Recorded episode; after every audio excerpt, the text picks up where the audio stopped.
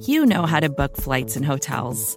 All you're missing is a tool to help you plan that unbelievable travel experience. That's why you need Viator. Book guided tours, excursions, and more in one place. There are over 300,000 travel experiences to choose from, so you can find something for everyone. And Viator offers free cancellation and 24 7 customer support for worry free travel. Download the Viator app now and use code Viator10 for 10% off your first booking in the app. Find travel experiences for you. Do more with Viator.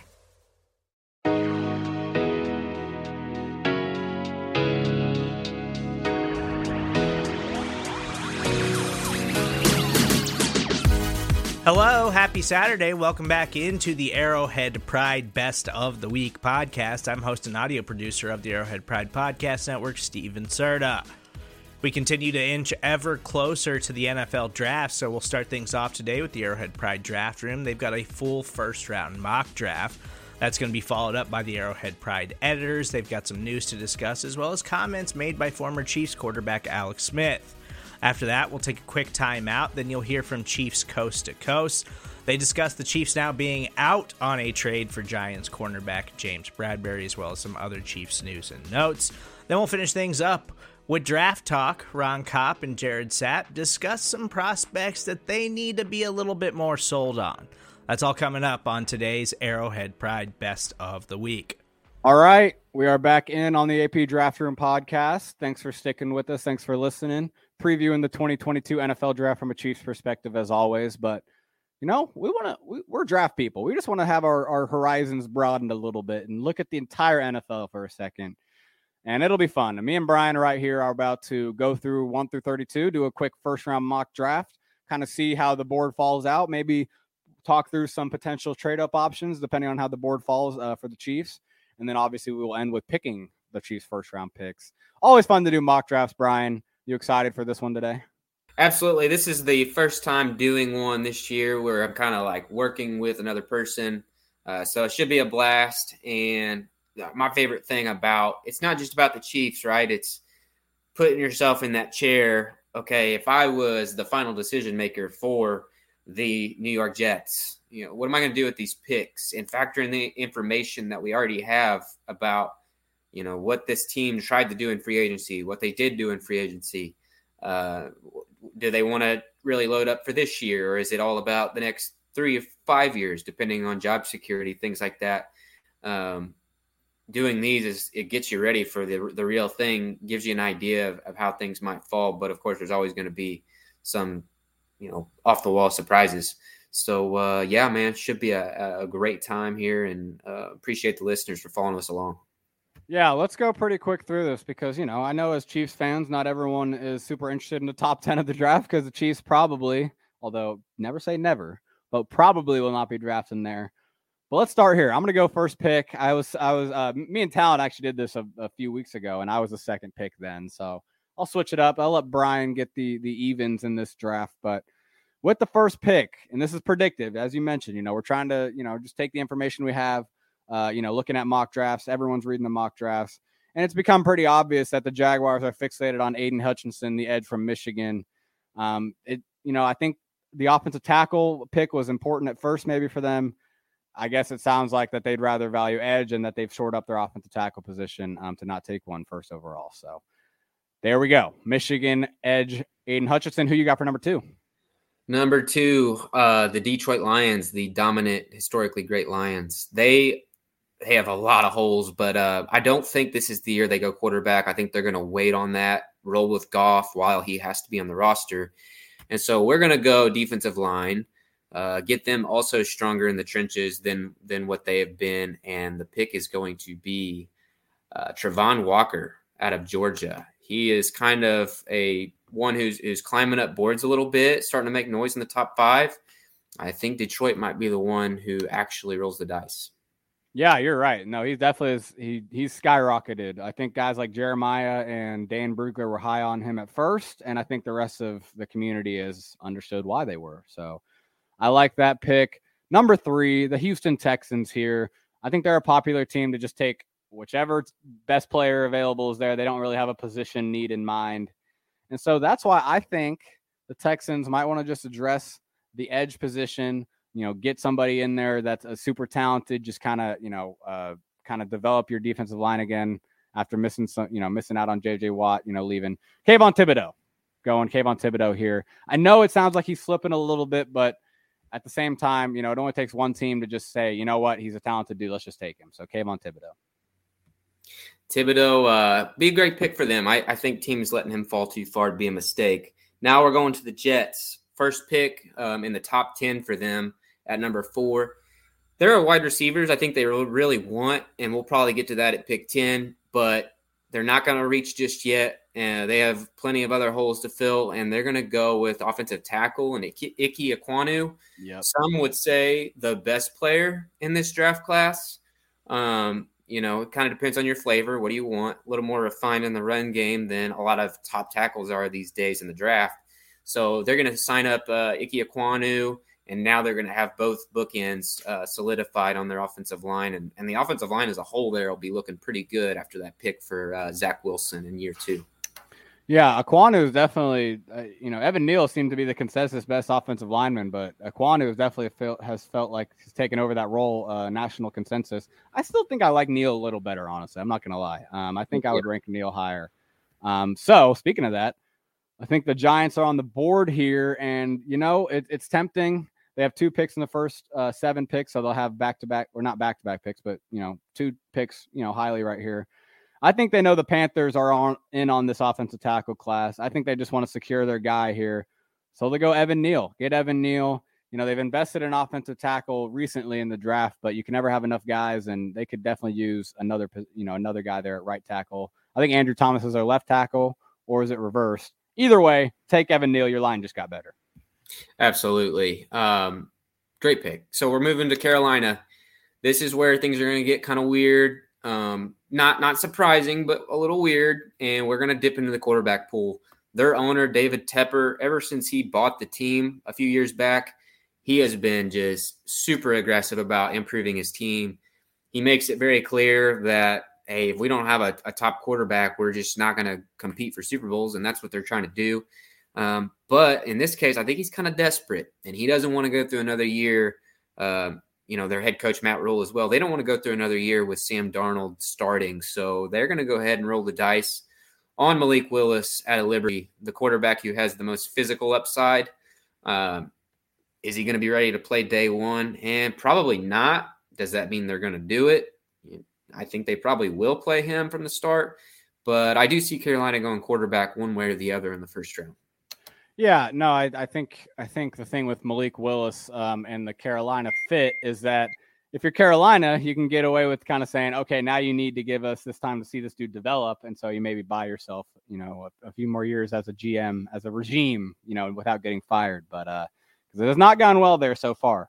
Um, but number seven, the Giants here, their second first round pick. You know, Kyle Hamilton's still on the board. But I think they're going to go another defensive back here, and I'm going to go Sauce Gardner. It seems like he has really become the CB1 nationally.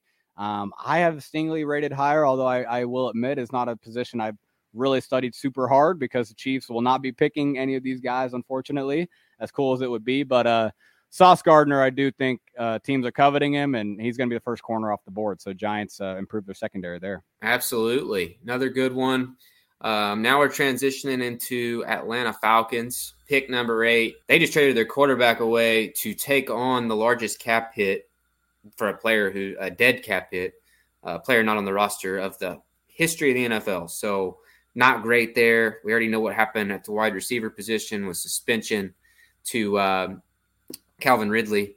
Yep. So they can go a lot of different directions, but I'm going to have them taking what I think is one of the better edge prospects in the draft, and that's Jermaine Johnson out of Florida State, an area that they can really improve upon.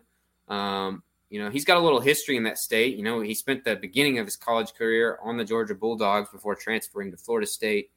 And I think he makes them better uh, along the defensive line for at least the next five years and, and probably longer. Jermaine, those who've been listening to this show know one of my favorites in the class. I wish he would last longer, but here he goes to Atlanta.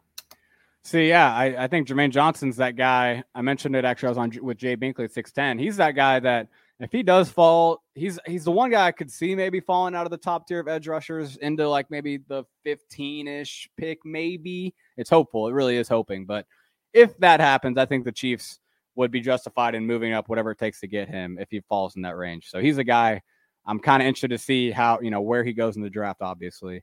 Seattle's at number nine. They traded uh, with Denver, obviously. Denver had this original pick. Seattle's just got so many. I think they're kind of low key in a rebuild. They're maybe rebuilding on the fly a little bit. And I think one way they can uh, help, you know, whichever quarterback gets there is drafting an offensive lineman. I think Charles Cross here just gives you pass protection as a left tackle. Um, I think he's a high floor kind of left tackle. He may not be, doesn't have the build to really be a, you know, maybe a dominating guy, you know, but I think he's definitely a guy that's going to be really good in pass protection and, you know, protect the blind side of Drew Lock, maybe. Uh, hopefully not if you're a Seahawks fan, right? Yeah, they, they, there's another one. Could go quarterback. We'll, we'll be watching. Yeah. Um, yeah. I could also see them eh, if Willis is there. I think that'd be the pick, maybe. But I otherwise I think they might wait till round two. Uh, so we're now we're at the Jets again. Uh, that happened fast. Pick ten, they're up, and I'm gonna go with maybe the biggest surprise so far. Who was the other team outside of the Miami Dolphins trying to trade for Tyreek Hill? It was the New York Jets, and I think what they're going to do here is get some comfort with Jameson Williams and where his medical situation is. And they're going to say, okay, we have a chance to add a, a, elite level deep threat for our young quarterback who can blow the top off of defenses. Um, and they're going to swing on Jameson Williams at pick 10, ACL and all, hoping, counting on him to be ready by the time the regular season starts. And like I said, to be the difference making, game breaking type of receiver that Zach Wilson needs to reach whatever his ceiling might end up being.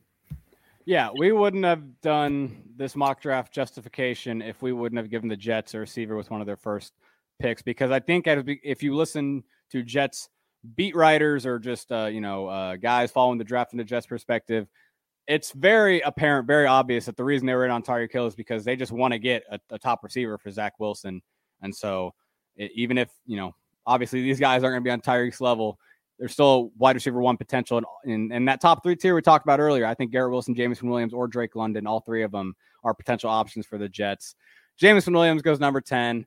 Washington Commanders up at number 11. Still really weird to say. Um, you know, they have a bunch of different directions they could go here. I know people talk about them potentially picking quarterback. You know, I I I, I don't want to go with that there here just because – I think Washington has other holes they can address, and you know they have Carson Wentz now. Just see how that goes. He might as well uh, surround him with as much talent as possible. So, with that said, I think this is where another receiver could go off the board, and I'm going to go with my guy Garrett Wilson. I think they double up at receiver, give him in terms of you know they have Trey, Terry McLaurin right now. Give Carson Wentz no excuses. Um, if he's if they don't win with that, or if their offense isn't good, it's because of him. It's not because of who they surrounded him with. Yeah, Garrett Wilson is uh, maybe you know like like for you, Ron. He's a top receiver on your board. I'm sure a lot of teams. What what we're kind of hearing, seeing leak out seems like okay. If you're one of those people who's thinking he's going to go late in the first round, it's time to go ahead and transition your thinking. He's going to go high, so I like that fit. Now we're at pick 12, Minnesota Vikings. They have a new front office, a new general manager, so hard to really know like what positions they're going to value the most but uh, I'm going to go actually with Jordan Davis, uh, the defensive oh, yeah. tackle uh, who who tore the combine up, and this just being one of those picks where he can fit on just about any team if you want to spin it, because he's going to change the math for for your team. Um, he's going to make your run defense, you know, work with six seven guys in the box tops. And so uh, I think they're going to roll the dice on that and try to get the next Dontari Poe, uh, if not something better with Jordan Davis in Minnesota. Yeah, I think again, I think we're having we're we're, we're getting pretty close to accuracy when it comes to Jordan Davis. I mean, he ha- doesn't have that combine and not go very high in the draft. The NFL NFL teams just operate that way. They see freak of athletes like that, and Dontari Poe went what eleven or ten, I think. Uh, I, I believe it was actually this, yeah, maybe even twelve. So maybe twelve. Yeah, exactly. So I think that's a good comparison and a, a good example. Now, here at 13, the Texans are in a dream scenario. I think uh, the guy I'm going to have them pick is someone they probably thought they might have at three. Kyle Hamilton slips all the way to 13, which I do think is a little realistic with what we've heard. Apparently, he just has not tested well. Um, and and if you're not going to be testing well, the whole reason everyone was excited about him is because he moved super well at 6'4", 220 or whatever.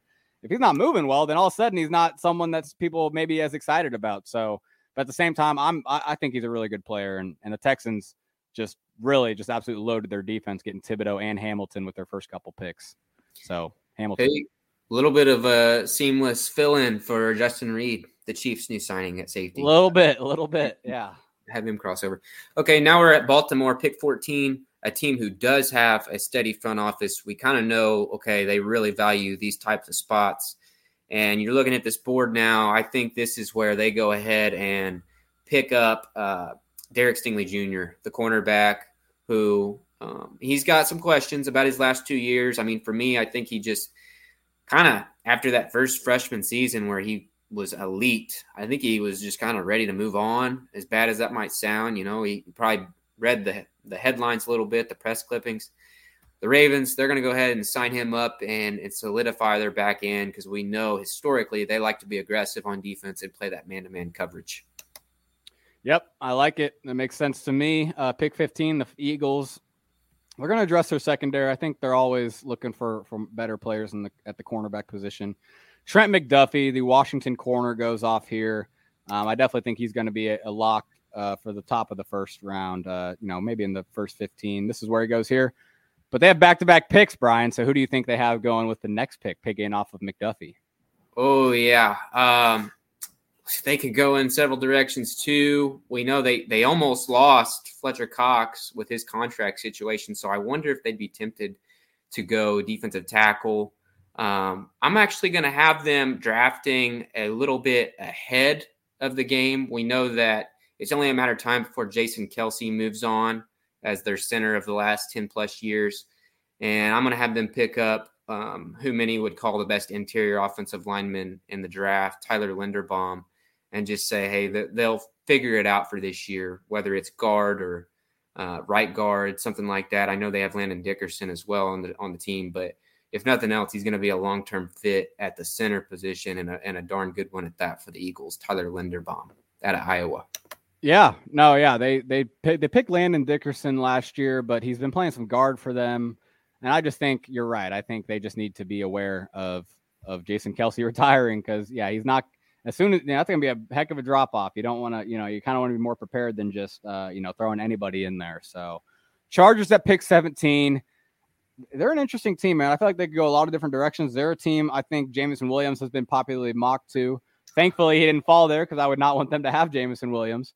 Uh, so, shout out you for picking him early. But, you know, this is where I think the Chargers could really address something that has not been very good for them and that is the linebacker position. I know they picked Kenneth Murray a couple years ago. I don't think he's really been, uh, you know, what maybe they hoped he would be. They get Devin Lloyd here, the Utah linebacker. I just think they have they have pieces in their front front. They have pieces in their secondary. I just feel like they could really use a better player at the linebacker position. And I think Devin Lloyd. It seems like he's going to be the first linebacker taken. I just think it makes sense that the Chargers get the best linebacker in the class that would be one that would um, I don't know. I don't know if I'd feel good about that with them being in the division. They would definitely be getting better. Yeah. Now we are transitioning to the Saints. Uh, their top need is probably wide receiver, and with what happened these last couple years with Michael Thomas, he's been you know basically on the shelf completely with injuries, lower body injuries. That's where I think they go here. They need to get faster, give Jameis Winston an explosive threat down the field uh, and that's where we go to one of the draft's fastest wideouts, Chris Olave out of Ohio State. Maybe a little higher than some are expecting, but not that much. I think he's a first round pick all day. Uh, so the Saints are going to go with Olave, Ohio State burner, who can take the top off against uh, probably any any defense that he's going to see. Yeah, I was tempted to go Olave for the Chargers, uh, but it was just it's one of those things where I think some of these teams are are going to you know, depending on the team, I think the Chargers are a team that understand maybe uh, the analytics of it in terms of you can find a receiver later. Um, I think linebacker is actually probably one of those positions too. It's probably not a good argument, but uh, they'll find a receiver later. I think the Chargers are going to come away in the draft with a receiver that's going to contribute for them, whether it's the first or second round. Eagles pick number 19. You know, they they picked Tyler Linderbaum earlier. They picked uh, Trent McDuffie as well. So they've addressed those those two positions. But I do think something you mentioned earlier makes a lot of sense. And I do think Devonte Wyatt, if you talk about a comparison and as an NFL pro, uh, pro, Fletcher Cox is actually probably a pretty good comparison for the type of player he is. Someone that can be a run stuffer, has that big mass, but also can penetrate and be that three tech, you know, flying in the backfield. Kind of has the best of both worlds there. Devonte Wyatt goes to Philly and, and boosts their defensive line. Now we are off to pick 20. Pittsburgh Steelers, I think they would maybe like to go up and get a quarterback this year. Um, but the guy they wanted is gone. I think they really want Malik Willis. And so what they're going to do, they're going to do the best they can to put things around Mitch Trubisky and make it work this season. And that's going to involve taking an offensive tackle. So I have them taking the really physical uh, Trevor Penning out of Northern Iowa. Northern Iowa probably a little high for me. Uh, I, I, don't think he is a 20th overall player in the class, but their offensive line has been a mess the last two seasons. And so it's going to be a choice that uh, you're going to have a hard time pushing back against, especially when Trubisky is the guy leading your offense. He, he needs protection if it's going to work out. Yeah, Penning is one of those highlight reel prospects for sure. I mean, it. I, I agree with you. I he's get, he's going to go higher than I would feel comfortable necessarily picking him, but at the same time, he, he has the the ceiling to where, yeah, he, he probably does deserve to go that high ceiling wise because he is a nasty dude. And yeah, I do think he, he he combines it with some quick feet. You know, when I watched him, I actually was pretty impressed with him. He still was only the fifth rated offensive tackle for me in the class, but uh, I think I think he's got a lot of a, a very high ceiling. So, Patriots at pick 21 though. This is obviously a big pick in the AFC. Patriots kind of in the same not the same position as the Chiefs, obviously, but like everyone else in the AFC did a lot this offseason. I feel like the Patriots are one team that really didn't. And they're kind of, you know, behind the ball in terms of trying to get uh, more players, you know, and, and just be a better team. But, you know, they don't have JC Jackson anymore. They don't have Stephon Gilmore anymore. I think naturally an easy fit here is Andrew Booth Jr., the Clemson cornerback. I did hear that he has sports hernia surgery early, uh, you know, recently. So I don't know. That might, uh, you know, slip, make him slip in the draft a little bit. But at the same time, he's a guy that we've I've seen, you know, maybe a little earlier than this too. So this could be him slipping to 21. But he's a really good player. I, I, I it's not a guy I've, I've looked into too in depth, but uh, he's a very highly touted prospect for sure. Yeah, Patriots definitely have gotten worse, like the Chiefs have so far, and um, I don't know different than the Chiefs, where I think they have enough picks to really make up ground. I don't know that the Patriots can, but that's a good pick. That's a player who, if he ended up in Kansas City, I think we'd be really excited. Uh, so now it's Green Bay. Green Bay, uh, they need, well, they need help at positions like the Chiefs do wide receiver, edge. Okay, these are kind of their top needs. And I am going to have them going with a wide receiver. I think that Aaron Rodgers, he just lost Davante Adams. He's going to kind of bang the table. Um, and with him being under contract for several years now, they need to keep him happy. So we are going to take Drake London, the wide receiver out of USC big body, a little different than Davante, but Aaron's used to throwing to these big targets, these long armed frames. And so London should fit right in in Green Bay. Yep. No, I think that's a good pick there. Green Bay, you know, it, it is a funny kind of posi- uh, position that the Chiefs and the Packers are in. They're they're probably going to be picking each other's players or guys that they, you know, I guess the Packers are ahead of the Chiefs, so it'd be really the Packers picking players the Chiefs want. Maybe the Chiefs having to leapfrog them at 22 and 28 because you're right. They have very similar needs with their first few picks. So Cardinals here at 23.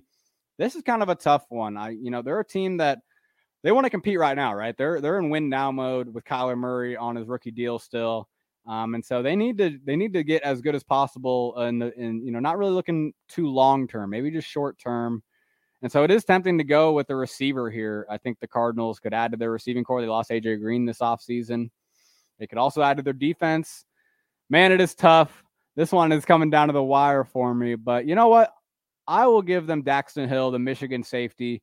I think they could use a little more versatility in the secondary. He's a guy that can play cornerback and safety for you, um, at least slot cornerback. That's what he played in college a lot of the time.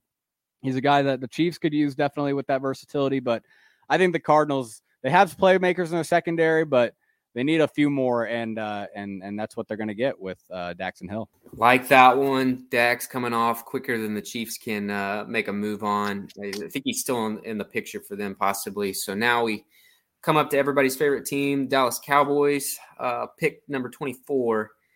I thought about going the wide receiver Treylon Burks out of Arkansas. You know, Jerry's a Jerry Jones. That is, he's an Arkansas guy. Um, I could see them trying to kind of replace what they lost with Amari Cooper leaving, but I am going to have them taking the type of swing that we've seen them do before. And, and maybe this is crazy because I know they're in win now mode, but uh, I'm going to have them taking David Ojabo uh, being the ones who go ahead and say, okay, we pick late in the draft quite quite often, or we expect to. Let's get an edge, a position they always invest in, uh, someone who could eventually be a top of the NFL type of pass rusher. So Ojabo comes off earlier than I think most are expecting here, uh, but I could definitely see wide receiver too with the Dallas Cowboys. No, I think it's pretty realistic when you. I, I, think we are getting a little too comfortable with just saying, all right, Ojabo will be there in the first round. Let's just take him. Because um, I'm very excited about the prospects of taking Ojabo. Because you're right. I think what you just said about the Cowboys is the same about the Chiefs. You're not going to be picking here very often. You're getting an, a guy that was is not supposed to be there. Is supposed to be picked way higher than this. Um, so you might as well take it. I do think they might have to trade up still a little bit for him in that range. So I like and the Cowboys definitely need um, more help with you know their young edge rushers. I think they was, they lost Randy Gregory. Obviously, they could use a little more juice there. So Bills are at 25. They're definitely a team I'm glad Ojabo didn't get to, but this is a fit that I really don't like because I'm a Chiefs fan. But it makes a lot of sense, and the Bills are going to get a lot better when they draft Jahan Dotson from Penn State here, the wide receiver. Uh, you know, we we hear rumors. Was has Cole Beasley been officially released? I can't remember honestly at the top of my head, or is it just a rumor? Has no, he, he, was he was released, and then they okay. signed uh, Jamison Crowder. Yeah, yeah, yeah. Okay. Well, either way, Jahan Dotson is that guy that uh, you know plays slot or Z. I think he could be an outside receiver as well at the at the at the next level. And you know, I think the Bills understand, uh, you know, how today's NFL goes. Let's just get a lot of weapons, and we have the quarterback. And Jahan Dotson is definitely going to make, uh, you know, is going to make the most of Allen's throws. I just think he creates separation. He's a big play threat. So, yeah, not a huge fan of that as a Chiefs fan, but hey, that's how it goes. It's a good pick by the Bills. Yeah, that would set the stage for them. I think they're already set to to have their best run possibly um, in several years. But okay, here we go. Tennessee pick 26. They are going to, you know, they they brought in Robert Woods. Um, be a trade, an upgrade over what they had with Julio Jones last year, but I don't think they're done yet.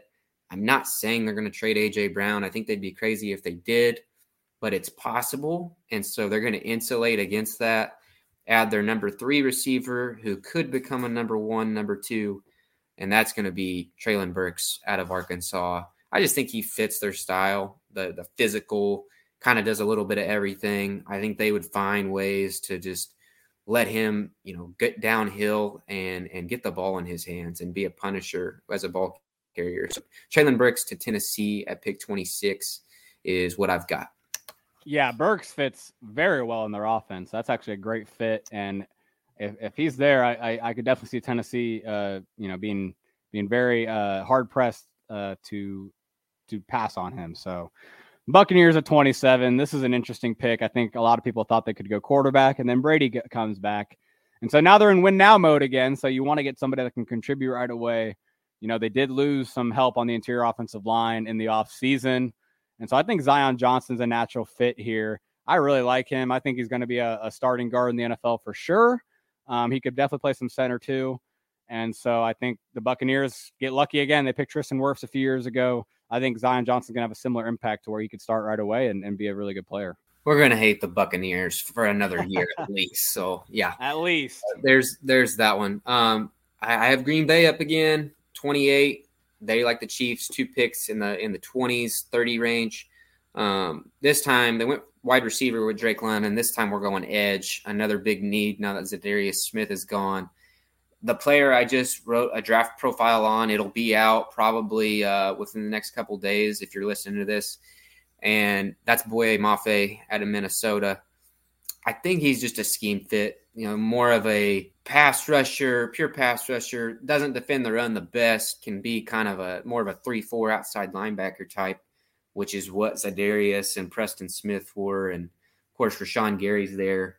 Um, so they're going to have to get creative in how they use him because uh, they do have a couple of guys already uh, with, with Gary and Preston Smith, but we know you can't ever have enough pass rushers, and he's one who has a lot of potential. So Boye Mafe from Minnesota to Green Bay at 28. All right, here we go. Pick 29. Chiefs are on the clock. We are going to be looking at, uh, you know, we talk about edge and receiver, obviously. I think one guy I see right away and, and think I want to take is George Karlaftis, the Purdue edge. I know he's not the most exciting player. I do think he's gotten to the point where uh, I think a lot of people look at him as kind of a, a bland, just like a, a, strong dude, a solid dude, but maybe doesn't have the highest ceiling. I may disagree a little bit. I, you know, he's a raw prospect. He did not play football very long before uh, he got to Purdue, and he's still a young, a really young football player. But you see, he has the natural strength, the natural leverage, just understands how to be, you know, a, a physical player. And you know, the Chiefs value that at edge that's the guy I really want to go with. I'm tempted with a, a few other picks, but I'm gonna make you make that tough decision because you have pick 30. But I'm going George Karlaftis here. Chiefs get an edge that can start right away for them, in my opinion. Maybe you know, maybe not really good reps or anything, but Karlaftis can come in and play right away. So I'm gonna go George Karlaftis. No, I can get behind that for sure. I, I he's kind of being a little downplayed. You know, I, I understand the testing is a piece of the puzzle, but there's something to be said for just being a good football player. And I think Karlaftis is that. And this is a fine value at 29. So going to 30, Chiefs are up again. Um, and I'm going to take the player who you wrote a draft profile on uh, just this weekend, and that's Kaiir Elam, the corner out of Florida. Hell yeah. And really, I think they would, they probably might go like a Christian Watson here. And if they did, that's fine. But for me, I think go ahead and go with the corner and just count on there to be even if it takes trading up from 50 get your receiver with the next pick because i think you're going to get a better receiver then than you are say a corner uh, now's the time to strike at, the cb position and get elam who can be their number one for quite a long time yeah, I think you kind of like how the receiver board fell in terms of passing on it right now. Sky Moore is still there. Christian Watson is still there, as you mentioned. Obviously, George Pickens is there too, although, you know, it, it sounds like he might be going higher than this, but we, we do what we can. Uh, so, yeah, I mean, you kind of like what options are still there. And yeah, you're right. Maybe this is where you potentially trade up um, with your other two second round picks to get one, you know, take a swing on one of these receivers. Because if you do address cornerback and edge with these two kind of guys, I do feel like you feel really good about those two positions. And you may not need to double up on edge or double up on corner potentially. I would double up on edge for sure, but corner you might just hang tight on after p- making that pick for Kaiir Elam. But we'll round it out here. 31, the Bengals are up. We don't like talking about the Bengals, but you know they have gotten better this offseason. And you know another thing they could do to kind of make them themselves, you know, a, a better football team. You know, offensive line's a popular pick, offensive tackle. Bernhard Raimann, somebody that uh, makes sense to me, but they got La'el Collins now. They have uh, the other side of their the line is Jonah Williams. So I'm going to go ahead and give them Perrion Winfrey, the Oklahoma defensive tackle. Gives them a penetrator from the interior. Uh, they lost Larry Ogunjobi this offseason uh, in free agency. So Winfrey is kind of that Chris Jones type where he's that tall guy may not be a super good asset against the run at first, but he is he's going to give you some juice. And so I think the Bengals pass rush just got a lot better taking him. They did, and he is also one who it's like, was he really used the way that he should have been at Oklahoma? Exactly. There's questions about that, and they're they're pretty valid, I think. So if you're a team who thinks we are going to use him how he should be, then it could be a lot better than what you normally get at, at pick 30 uh, with Winfrey. All right, last pick of the round, the Lions could go quarterback here, but I'm going to stand stand through and say, okay, they're they're going to use Goff for one more year. Just keep on adding talent for the next quarterback who's going to come in in 2023. And I'm going to take one of your favorite players, Ron uh, Lewis Cine, the safety out of Georgia, who would give them a leader, uh, a good player, but a leader who can kind of command that room, the defensive back room uh, in Detroit, which of course needs an inflection of talent. And uh, Cine, he's going to be a day one type I think he's going to play play at a high level, surprise people, and and hold down the fort and kind of fit in with that Detroit style of culture they're trying to build with with tough dudes who can who can yep. be physical. Totally agree that he fits their culture. I love seeing. I, I'm definitely definitely someone that you know if the Chiefs do go safety in the first round, I think he would be my favorite one of the bunch. But I definitely like this draft fell out. We had the chance to pick safety, but I think we really did a good job um, doing the valuable pick here. I think, like I said, Karlaftis maybe not the most exciting pick, but he's definitely increasing the floor of your edge room. And I do think there is room a little more than we give him credit for to become, uh, you know, a above average, you know, a, a good starter. He's got to project that for sure. And Kaiir Elam, your pick. I, I, like I said, I wrote him this off this weekend. Definitely, he kind of just his build reminds me of Charvarius Ward. Maybe not as lanky, but he's really fast too, and that's not something you could say about Ward. Uh, four through nine speed for Kaiir Elam. So I like this haul we just gave the Chiefs, Brian. How are you feeling about it? You got a grade you can put on it? I don't know. What are you What are you feeling about it? Oh, uh, it it kind of makes me think that trading up is is the move because yeah. the receivers that were there, it was like, and we've mentioned this in some of our behind the scenes conversations with uh other guys on with Arrowhead Pride. Like, there's a scenario, and I think it played out where the receivers who are worth pick 29 are gone and then the next guys they might be worth pick 35 40 you know that sort of area but not really 29 or 30 so uh, and the same thing with the edges too. Even though i i don't think Karlaftis is going to be a bad player i think he could come in and, and be helpful. Um, is he the one that they want is he the pass rusher they want maybe um, time will tell. Same thing with Elam too. Like I, there are corners who I think scheme fit wise, uh, they might want to say, okay, let's wait until 50 or 62 and get somebody who we just think fits. Maybe it yeah. is Martin Emerson. Maybe it is uh, McCreary out of Auburn, and then go those other positions, wide receiver, edge in the first round. So um, it's not the worst outcome, but I I think grade wise, I'm gonna give it I'm to give it a B minus, and it kind of makes me think, yeah, trading up makes a lot of sense, and it's kind of what I expect, having gone through this practice. Yeah, I I think if you're going to have a short week, having it in the second week of the season is not so bad because you right. will have a bye week before the season that you can spend some of your time thinking about that Thursday night opponent in the second week. Um, so, you know, it's never good to go play another game after on four days rest. But in terms of prep time, having it in week two isn't quite as bad as it would be if it just happened at some point in the, in the regular season. And I also want to clarify one point that that you were making, uh, Pete, about the Chiefs fans who are cord keepers. Uh, many cord keepers also get Amazon Prime. I'm one of those people. I get Amazon Prime, and I'm also a, a cable subscriber. But it's important to note that Chiefs fans who live in the Kansas City area and watch Kansas City television will still be able to watch this game, even if they're not Prime subscribers. The league is going to handle this just like they have, uh, for example, Thursday Night Football on NFL Network, which is also a subscriber only service that's available on some cable systems, but not others. And in the case when teams played on Thursday night games that were carried on NFL Network exclusively, local stations were allowed to in those two markets were allowed to to to air those games and that's what's going to happen with Thursday night football on Amazon as well. So in the case so will this, those be on so those will be on NBC? Uh, I don't know. I, I'm I'm okay. that's unknown. Uh, I think Got it's it. possible that they will be uh, uh, they'll be put up to bids by local stations because there's no huh. obvious affiliation between Amazon and a television network as there is, for example, between ESPN and ABC. So it. it's possible that this might be, you know, it could be in any station. I would put my money on KSHB personally. Uh, right. I think they're going to want to get those games uh, if they have the opportunity to do that.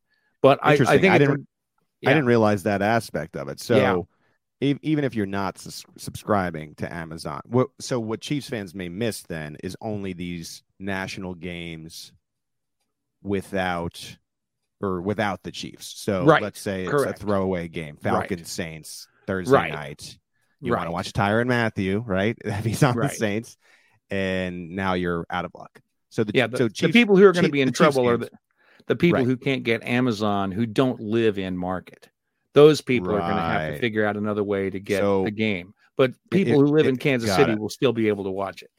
Yeah, and I, you know what, that's that's actually another point and a good one, uh, you know, extending from this point because I think of a lot of our Arrowhead Pride podcast listeners are Yes. out of the Kansas City area because they like to hear and, and listen about the Chiefs news from from us uh, here on the network. So, yeah, that's something that uh, some out of town cord keepers. So now we're you know being specific here, out of town cord keeper Chiefs fans, figure it out because you, you don't want to miss uh, Chiefs Broncos for week two. Thank you for that clarification. I didn't realize that that was the case. That's a good thing. I mean, at least for the people that live in Kansas City. Yeah, at least for the moment, the NFL is still making it possible for every NFL game to be seen in its local market. got it. Which um, and and there could come a time when that is not the case.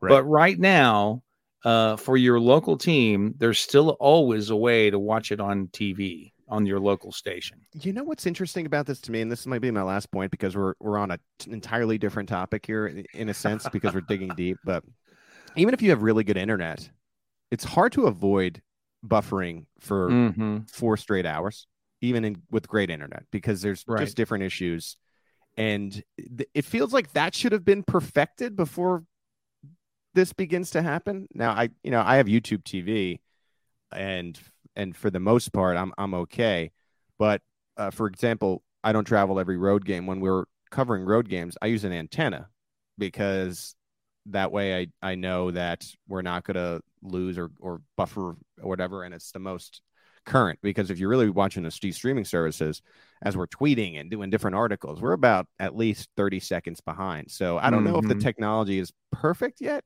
And now you're putting games exclusively on a streaming service. It just seems a little soon, but uh, who am I? Maybe I'm just old fashioned when it comes. Well, to they they've kind of been doing this for a while with NFL Network. I mean, it's a it's also been a subscriber only service that not every cable person gets. I, I mean, when I purchased my cable package, you know, some years ago when we first moved to where we live now, uh, that was part of the equation. Does this service that I can get have NFL Network? Because that mattered to me, and they Right. don't all have it.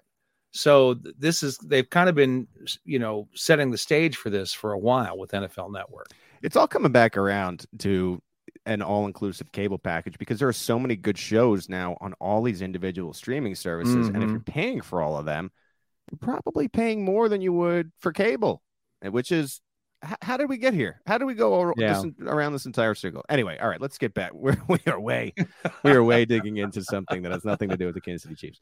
Let's get back into chiefs news. This chiefs contract with ronald jones is better than expected. John you've been really I, I think leading leading the way for our salary cap. We have the roster that is constantly updated. I should say this and probably don't say it enough we have the chiefs roster and cap if you go to our website and go under resources you can get uh uh the active uh, roster and john does a really nice job of keeping up with the cap so this ronald jones contract is cap friendly Yeah, uh, I mean, it was another deal that didn't look very good to start with. It looked, you know, five five million dollar one year contract.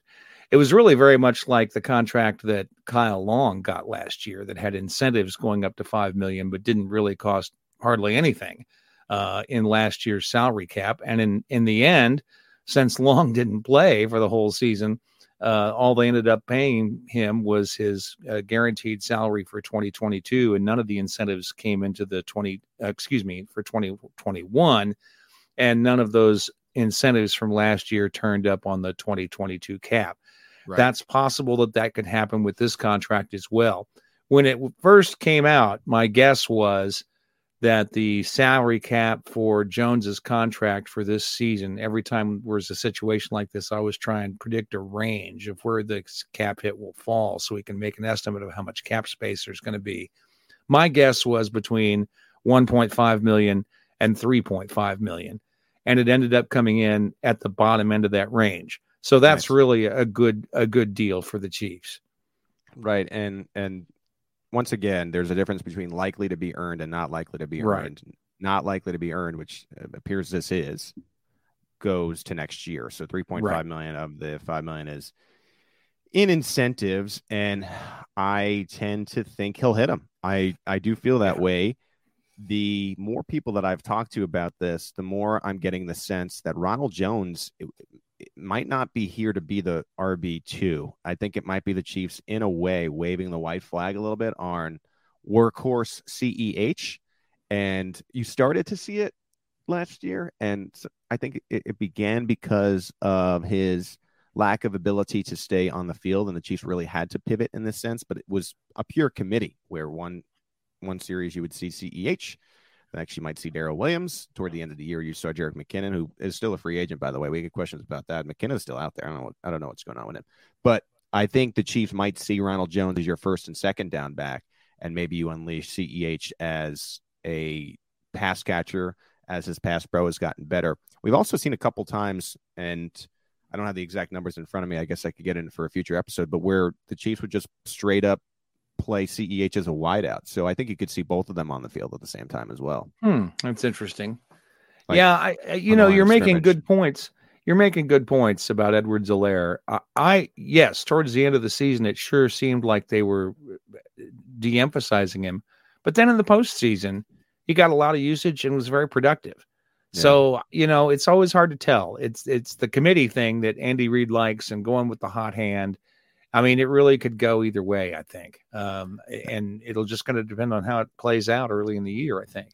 As Ron Kopp alluded to on our draft show on, on Monday, we tend to think there'll be another veteran body at running back, or who knows, maybe even a younger day three pick mm-hmm. at running back. If if the Chiefs were to draft a running back on day one or day two, we're going to shut down comments. So don't even don't even come to the site to comment on it. We don't we don't we're not going to have that available for you. So keep that in mind. Okay. Yeah, right here. Um, Alex Smith. Um, this is a little bit of an older story. It came right after our last editor show, but he sounded off on Tyreek Hill and how the Chiefs are going to suffer without him. Uh, we pulled the clip. It, it want to give proper credit here. It's from the Rich Eisen show. Uh, Rich Eisen asked Smith, of course, former quarterback, 13 to 17 in Kansas City. How will the Chiefs' offense look without Tyreek Hill? Flat out, like you're not going to replace him. there's literally only one Tyreek Hill in the whole NFL. I mean, he is he is that kind of difference maker. You know, I was fortunate enough to play my last two years there in Kansas City with him, and he honestly, when he's on the field, it just the, the defense plays differently. Uh, he opens up so many other players around him because everybody's so fearful. And there's a lot of fast guys in the league that are very, you know, in the end, they're kind of one dimensional.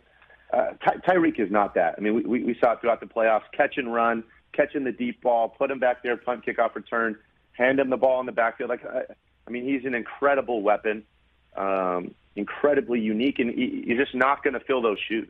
And, and so there will be, I, I do think they won't be as dynamic on offense. This is the trade off that I think Andy's thinking about you know, and, and Brett Veach as they're looking at it is well, you know, for that salary that they were potentially going to get him, you know, and the draft picks that they got in return, can can they go be better on the defensive side of the ball? You know, like I, I think they look back to you know a few years ago is is maybe they're going to be a little more balanced offense and defense. Um, they're going to get draft picks in return, and then I also think this is this has kind of been Andy's mo his entire coaching career is that rather than let you play out your contract and walk away for nothing. I mean, he's certainly going to try and get value for you while he can. And certainly, I mean, I was even a product of that, right? Like, I mean, how many quarterbacks have we seen him do this with over the years where he does trade him and gets value back, and then he can go, you know, they do a great job of developing talent. So they got all these picks for Tyreek. I know they were trying to get him re-signed because he is so special. Um, but obviously the numbers just it didn't quite make sense, and they decided to make this move. And, and it's bold. And again, they're not going to replace him on offense. I mean, you're just not going to find anybody. You're not going to find anybody in the draft out there in free agency that, that's going to fill those shoes. So they're going to have to adjust a little bit offensively. But I think the big question is maybe as a team, can they be better from it, right? That cap space, can they go get some other players maybe on the defensive side of the ball with those draft picks? Can they get some role players come in and help them this next year? I think that's what they're that's the equation they're trying to uh, you know, make. Right. Um, but it, certainly won't be. They, they will not be as explosive as they have been on offense. Period. With Tyreek gone, you just can't. You know, those are he's just that kind of player. I joked before we got on, John. Why wasn't Alex this honest when he was a player in Kansas City? Couldn't even get him to talk about Thanksgiving and turkey. Uh, you know what his favorite Thanksgiving food was. That one word answer for us. But here he is now. he is working. His affiliation is ESPN, I believe, where he does a uh, Monday nights and uh, a few things for ESPN. But has entered to an extent uh, the football journalist field, and here he was speaking with Rich Eisen and I I think he made a lot of good points. To be fair, um, where the you know, and we've been kind of saying this, right? Like the Chiefs' offense is going to be for sure less explosive, but I don't know if it's as um, if it's going to suffer as much when it comes to effectiveness as I think a lot of people mm-hmm. are, are saying right now.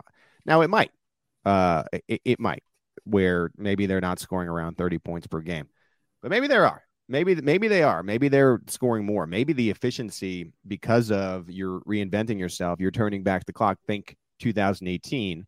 Uh, it'll not be these plays where I, I think it's you know these two, three, four minute drives, but maybe there's you know six or seven minute drives, and maybe you score four touchdowns and get a field goal, and then you what is that? That quick math tells me that's 31 points, right? It's not like so. Right. I, I don't know. I I'm I understand where Smith is coming from here, but I, I really think it's getting lost among even a former Chiefs quarterback and the national media. Of this might be a very, very intentional scrapping of one version of the Chiefs offense for another. And it still can be effective to the point of scoring as, as many points. It, will look different, in my opinion, but I, I'm very intrigued by it. I, I think it's an interesting storyline heading into 2022. But a couple notes definitely that we're going to talk about here on Coast to Coast. First one came from Jeffrey Chioda of uh, NFL Network today, and we talked about this one off mic a little bit. We'll bring it to the audience now. James Bradberry, it seems like KC is out of the mix on him. The price tag was around 13.4 in uh, cap space this year, and uh, and apparently that's too rich for that blood. That's according to his report. Uh, what do you make of that? And and does it lead you to think that KC is going to turn to the draft to get their cornerback, or are they still shopping on the free agent market? Uh, it tells me that I think it was a disconnect there between the Chiefs and the Giants. Uh, I have no doubt that they were having conversations. Uh, I know there were some reports about the Giants eating some of that salary, so I think it was just a, a major disconnect there. And Brett Veach is one of those GMs that strikes me. He's not gonna he's not gonna stay on one situation for too long he'll give you a couple chances, and then if it's not going anywhere, he's to move on because he doesn't want to waste any time. So uh, I think they're definitely to draft a corner, whether they sign somebody in free agency or not. I think they'll still draft a corner just because you can never have too many one, corners on your depth chart, especially now. I mean, they're really thin in the secondary. We just lost uh, another safety today uh, with uh, Watts going to Indianapolis, but I would, I would, I'm still curious to see what the price tag is for Stephon Gilmore. It's been really, really quiet on that front. It, it leads me to believe that he probably thinks he's worth more than what teams thinks he's worth, right? Because I'm surprised he hasn't been signed yet. I mean, he's been linked to the Chiefs, Raiders, a couple other teams out there as well. So he's really the only one that would really get me excited as far as signing somebody in free agency. But uh, whether they sign him or not, they're definitely going to draft a corner. But if they don't sign Stephon Gilmore, they may have to draft a corner earlier than they expect. Yeah, speaking specifically to the report that that came out today, to me it just basically seemed like we talked with this with uh with the producer Steven Serta who's on here now. It just seems like KC's kind of clutching their money a little tight this free agency. If they can get you at their price, uh, especially flexibility as far as in these first two years of the deals that they've been signing, then they'll love it and they'll take it and they'll jump at that and, and be aggressive in adding talent, um, not only defensively but offensively as well. But uh, if you're dragging your feet a little bit, like you talked to, uh, maybe if you text her a couple times and she don't text you back right away, you know, it's it's on to the next one. I, I think they're probably still in the market for Gilmore, but the price has got to be right uh, they're they're they're going to need to address the cornerback position. I don't know who their their cornerback one is right now as of this moment. Who would you say is their top flight corner uh, lining up week one for them? Oh, that's tough, man. I probably have to say Sneed, right? Because I feel like he's the most versatile. Uh, I think he's long, he's athletic, He can uh, guard in the slot. You can put him on the outside as well. So I, I think I'll have to lean him. I do think it was Ward before he left to go to San Francisco, just because we saw him go against the top receivers in the league uh, week in and week out, and he pretty much for the most part held his own. Besides that first game against Ja'Marr Chase, where he just went crazy, but a lot of that was just, you know, them guys just having a great connection, and he's just a special talent. But I have to go with Sneed right now. Cornerback in the NFL, to me, it reminds me of pitching in baseball. GMs will always say, you can never have enough pitchers. You can never have enough young pitchers. You can never have enough good pitchers. And right now, the Chiefs are in a position to where it feels like they don't have enough, whether it's a veteran guy in the locker room, whether it's a young guy that's coming along that maybe you can see make the leap this year. Uh, it feels like they're still kind of poking around for uh, a leader in, in, the DB room. And obviously, we, are talking a lot about Gilmore and, and, and Bradberry, but there's going to be other names. There's going to be another wave. There's going to be other free agency. There's going to be other uh, holes in free agency where where KC can add a piece, and uh, maybe the price was too high here. We're obviously not going to know until they make a move. But uh, it, it, was interesting to see because we felt like this deal was done. I mean, I felt like we on, on the pod either last week or two weeks ago were like, oh well, Bradberry and Gilmore, and then once Arden Key comes in, and now we're looking down uh, a few weeks later, and you're 0 for 3 so far on all those names.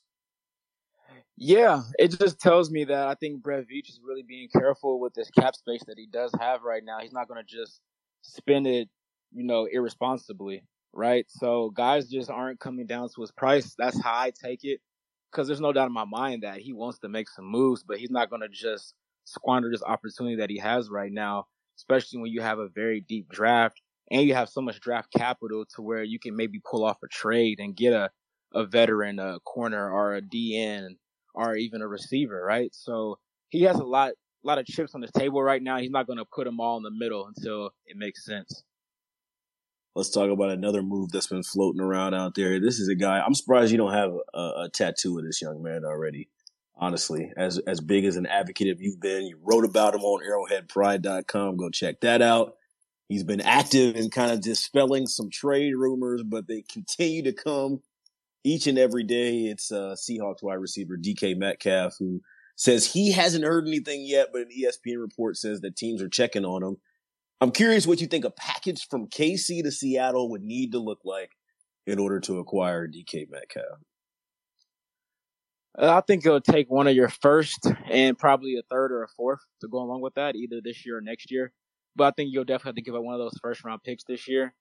And are they willing to do that? I'm not sure because the thing is with DK, he is up for an extension after this season. So when you make the trade, you're probably gonna have to get that extension done at the same time, just so you know you got him locked up. Which I mean, if you do it right now, you may be able to get pretty good value. I'm thinking maybe like 22 million a year at this point. But if you let him play out next year, he can increase his value. And then especially with the salary cap skyrocketing, you know, obviously uh, the market is just going to keep rising and rising for those receivers. But this also is a very deep drafted receiver as well. So I get the argument of, hey, just draft somebody. You have them on a rookie contract for four or five years instead of having to be locked in with DK on 20 plus million a year. So I get the argument both ways though, because DK is a proven commodity. He's only 24 years old though, but we know the capabilities of what he brings to the table, right? He's big, strong, athletic. He can go up and get the ball. So he will be an instant impact player for the Chiefs. So I'm not completely against it, but the price just has to be right. I'm reading your article now on arrowheadpride.com filed on, on March 10th. This is from Mark Gunnels. Uh, and he's talking about DK Metcalf and the possibility of him coming to Kansas City the quote is, if there's one thing the offense could use, it's a big bodied possession receiver. Metcalf is that. And he can also take the top off of defense. I, and we have talked about this last week. We're going to talk about wide receiver two, wide receiver one every podcast. If you got your Chiefs coast to coast bingo card at home, go ahead and check off the wide receiver two spot. Uh, it, it, it just feels like there that is stopping them from what they just got out of. You talked about the extension. That's that's the big part of this. There's no doubt that the Chiefs could use a talent like DK Metcalf in their offense, uh, especially based on how we've seen their offense work in the last couple of years. But if what we were talking about in the first segment is true, and if what we were talking about before we got on mic was true, and KC is kind of penny pitching or monitoring their uh, their cap space this year and, and into the future, why then jump back right into the deep end of the pool with a, with a DK Metcalf who you know is going to want uh, 20 million a year plus uh, for what he did in Seattle and what he would bring to your offense. It just feels like you spent all this time restructuring, getting younger, cheaper, faster, and uh, and, and DK Metcalf. While he does probably appease the fan base and make them feel better about the the gaping hole that Tyreek Hill is going to leave, ultimately it, it's not a long term solution. Mark, it feels more like a it feels more like an impulse buy, if you will. Well, I, I wouldn't say that exactly because if you get the extension done now, he's not going to cost obviously as much as Tyreek Hill did. And the main thing that you mentioned is he's much younger. He's only 24 years old. So I mean, you're you're going to get him going into his prime years, whereas Tyreek Hill is going, you know, entering out of his prime years, right? I mean, he's still obviously elite. I'm not saying he's not, but he's getting closer to 30, while DK is not even 25 years old yet. So that would be the argument there. All right, I'll give you one more hypothetical trade. We're talking DK Metcalf here on Chiefs Coast to Coast on the Arrowhead Pride Podcast Network, Twitter Spaces, 7 p.m. every Tuesday, and then in the podcast app after that. Uh, is two firsts too much to give up for DK Metcalf? The Chiefs have 29 and 30 this year. We'll talk a little bit about that later in the show. W- would you be willing to, to, to pull the plug on 29 and 30 uh, to get DK? Nah, that's too rich for my blood. That's too much. I, I can't give up two first. I can't do that, especially when you have so many other gaping holes on your roster. You need pass rush. You're thin at corner. You know, so uh, yeah, I, I wouldn't do that. I wouldn't do that. Interesting. It, it, it's cool to see maybe you know what the line is for for Mark Gunnell since he is the GM of uh of the Kansas City Chiefs and what he what he's willing to give up for DK Metcalf. I, I don't know, man. I, I think maybe he does get dealt Oh, we're, we're coming up on the draft, obviously. 23 days out from the draft today. I think he does get dealt, but I, I, I ultimately don't think Kansas City is is where he ends up just because what they've shown us. I'm going based off what they've shown us so far. Obviously, they, they could be a curveball, and I do expect KC to be active on draft day, moving up, moving down, uh, and also involved in, in some of the wide receiver and corner markets. But it, it just feels like DK's out of their price range. Yeah, I mean, I'm I'm not going to say that exactly, but yeah, ultimately, if you were to tell me where's he going to land, I wouldn't pick Kansas City.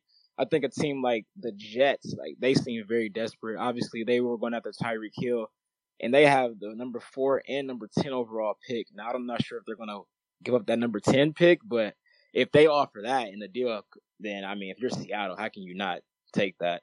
But they weren't even willing to offer that for Tyreek Hill, though. So I'm not exactly sure did that make them even more desperate now? Like, okay, now we have to throw this in here to get this deal done. But they can just take someone like Garrett Wilson and be fine too. But the Jets, maybe the Packers get in the mix as well. Obviously, they're very thin at wide receiver right now, so there's other options out there. Let's talk about your boy, somebody who is also not on the Kansas City Chiefs roster as of right now, but uh, is reportedly in talks with the New Orleans Saints or toured their facility today. I know there was a 0.5% chance when we last mentioned his name on this podcast uh, a while back. That's former Chief safety Tyrann Mathieu. Been quiet for him, man. And we even mentioned uh, the possibility of the market telling him what they think about him and his value and what he brings to a team uh, your initial reactions to to the New Orleans fit, and, and, and we'll go from there. Yes, so I mean this is where I expected him to be all along. I mean, I know he took a visit there today. Um, you know, he's been there for a while. Actually, he was at LSU talking to the players down there. Obviously, he's from there, so yeah. I mean, it would make sense for him to go there uh, from a from that standpoint.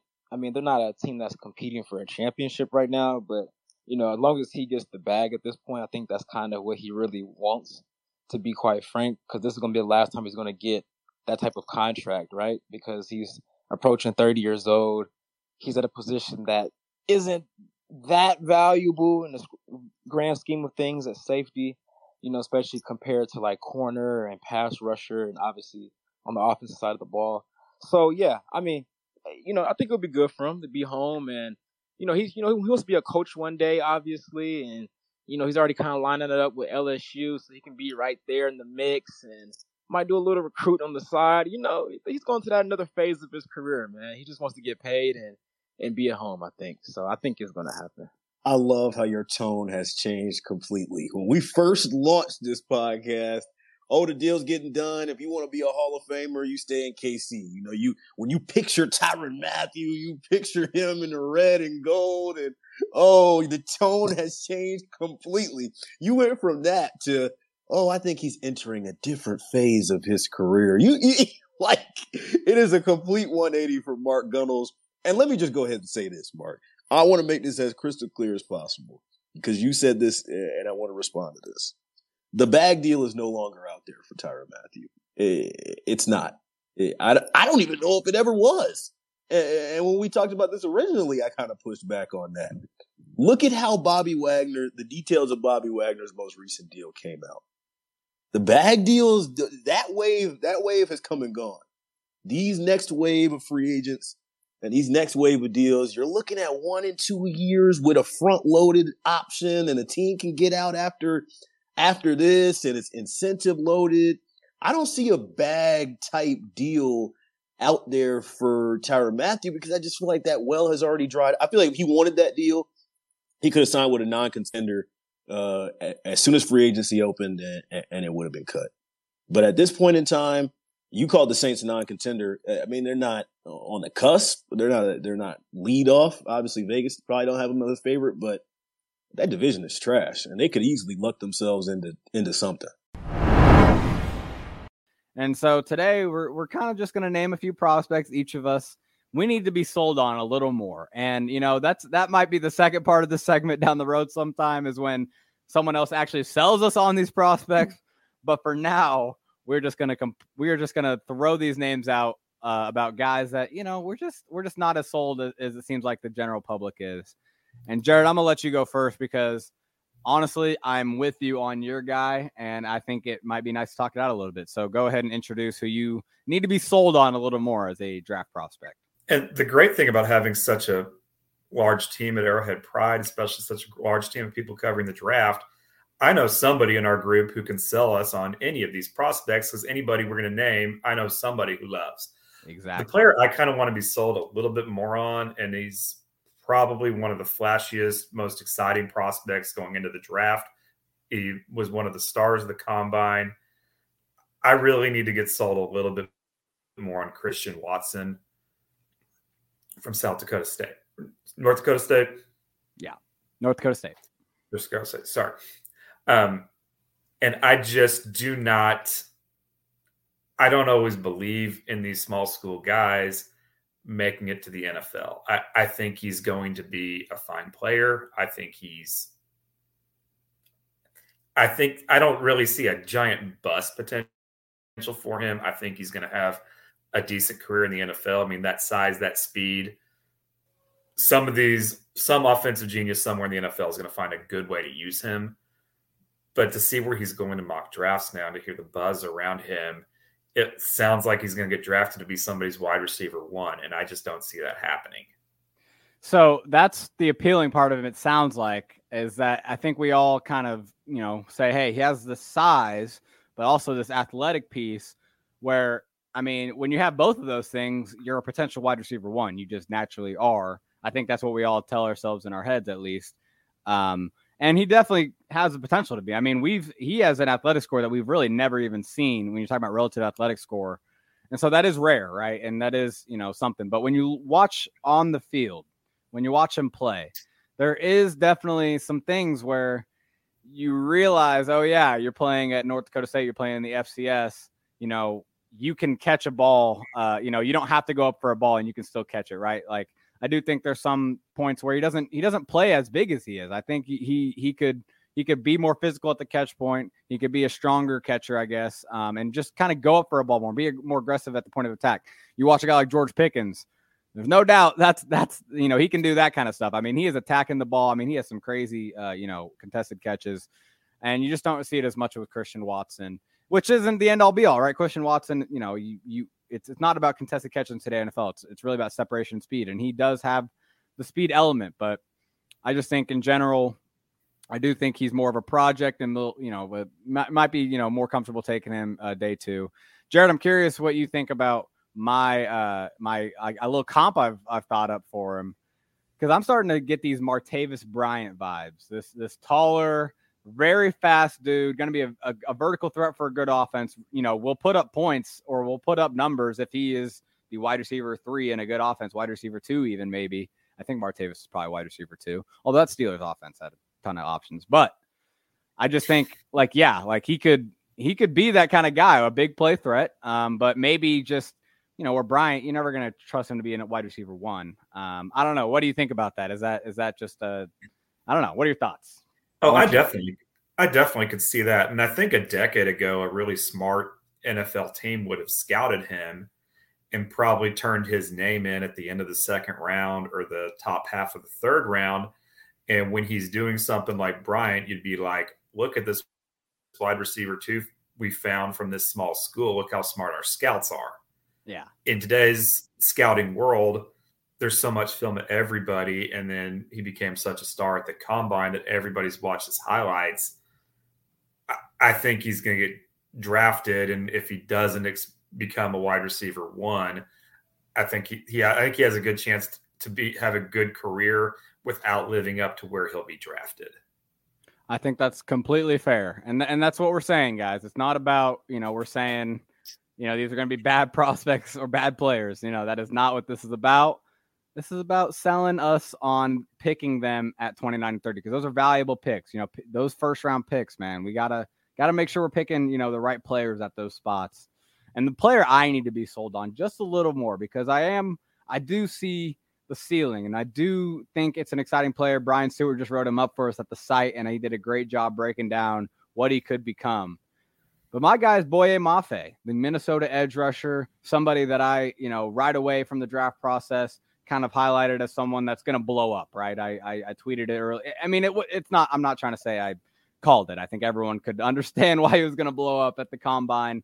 Um, he's a freak athletic. He was on Bruce Feldman's freaks list um, before the college season, which you know Bruce Feldman does a great job of highlighting guys that are that are just freak athletes in the college football scene. And Mafe, uh, you know, definitely proved that true in the in the pre-draft process. But that's the thing, you know, when you look at his tape, I do think there are some things where I just, you know, he has some flash plays, but there are some times where he just doesn't look as natural of a football player.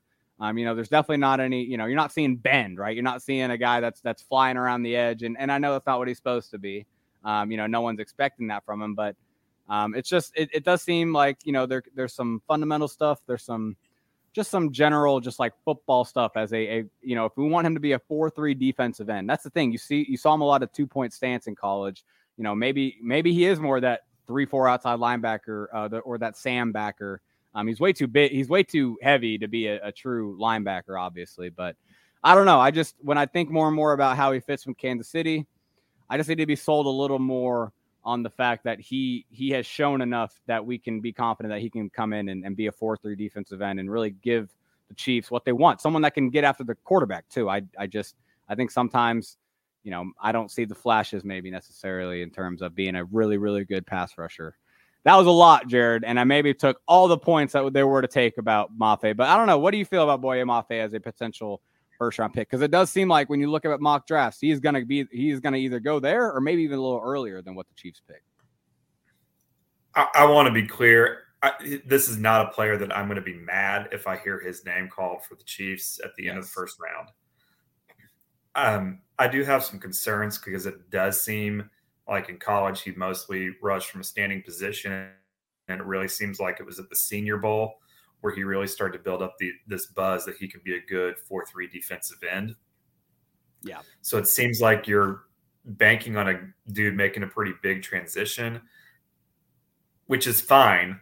Which is fine. I give me high ceiling over high floor anytime in the NFL draft thing that kind of concerns me about asking a guy like Mafe to make this transition is his age.